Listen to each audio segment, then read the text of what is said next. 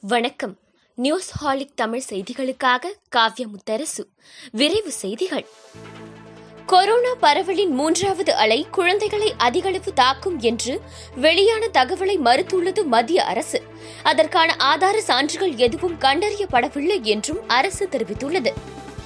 பதினெட்டு மாநிலங்களில் ஐயாயிரத்துக்கும் மேற்பட்டவர்கள் கருப்பு பூஞ்சை நோயால் பாதிக்கப்பட்டுள்ளதாக மத்திய அமைச்சர் ஹர்ஷ்வர்தன் தெரிவித்துள்ளார். புதுச்சேரி தற்காலிக சபாநாயகராக தேர்ந்தெடுக்கப்பட்டுள்ள லக்ஷ்மி நாராயணனுக்கு துணைநிலை ஆளுநர் தமிழிசை சவுந்தரராஜன் நாளை பதவி பிரமாணம் செய்து வைக்க உள்ளார். ஜூன் பதினான்காம் தேதி முதல் அண்ணா பல்கலைக்கழகத்தின் கீழ் செயல்படும் பொறியியல் கல்லூரிகளுக்கும் ஆன்லைன் மூலம் தேர்வுகள் நடைபெறும் என உயர்கல்வித்துறை அமைச்சர் பொன்முடி தெரிவித்துள்ளார்.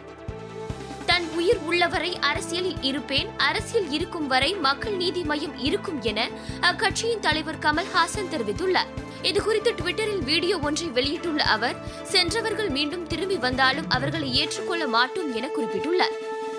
மாணவிகளிடம் பாலியல் துன்புறுத்தல் அளித்ததாக கைதான சென்னை பாலசேஷாத்ரி பள்ளி ஆசிரியர் ராஜகோபாலன் மீது போக்சோ உட்பட ஐந்து பிரிவுகளின் கீழ் போலீசார் வழக்கு பதிவு செய்துள்ளனர்.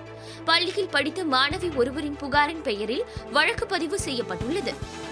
இந்தியாவில் பதினான்காயிரம் கோடி ரூபாய் வங்கிக் கடன் மோசடியில் ஈடுபட்டு ஆன்டிகுவா நாட்டில் தலைமறைவாக இருந்த வைர வியாபாரி மெகுல் சோக்சியை காணவில்லை என அவரது வழக்கறிஞர் தகவல் தெரிவித்துள்ளார்.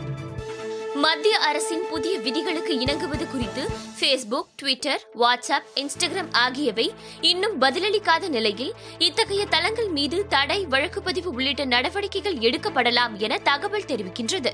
புதிய விதிகளுக்கு பதிலளிக்க இன்றுடன் கால அவகாசம் நிறைவு பெறுகிறது. கத்தார் நாட்டிலிருந்து நாற்பது டன் திரவ ஆக்ஸிஜன் மும்பை கொண்டு வரப்பட்டது. கொரோனாவுக்கு எதிரான நடவடிக்கைகளில் கடற்படை சார்பில் சமுத்திர சேது டூ என்ற திட்டம் அறிமுகப்படுத்தப்பட்டுள்ளது. இந்த திட்டத்தின் கீழ் வெளிநாடுகளில் இருந்து திரவ ஆக்சிஜன் கொண்டு வரப்படுகிறது கொரோனா வைரஸால் பாதிக்கப்பட்டோரை நாய்கள் வாயிலாக கண்டுபிடிக்க முடியும் என ஆராய்ச்சியாளர்கள் தெரிவித்துள்ளனர். பிரபல மருந்து தயாரிப்பு நிறுவனமான ரோச் இந்தியா கொரோனாவுக்கு எதிரான மருந்து ஒன்றை தயாரித்து அறிமுகம் செய்துள்ளது. இந்த ஆண்டின் முதல் முழு சந்திர கிரகணம் நாளை நிகழும் என இந்திய வானிலை ஆய்வு மையம் தெரிவித்துள்ளது. மாலை மூன்று பதினைந்து மணிக்கு தொடங்கி மாலை ஆறு இருபத்தி மூன்று மணிக்கு கிரகணம் நிறைவு பெறும் என்றும் அறிக்கையில் தெரிவிக்கப்பட்டுள்ளது. வங்கக்கடலில் உருவாகி உள்ள யாஸ் புயல் ஒடிசா மேற்கு வங்க கடலோர பகுதியில் நாளை கரையை கடக்கும் என எதிர்பார்க்கப்படுகிறது. இத்துடன் இந்த செய்தி தொகுப்பு நிறைவடைந்தது. நன்றி வணக்கம்.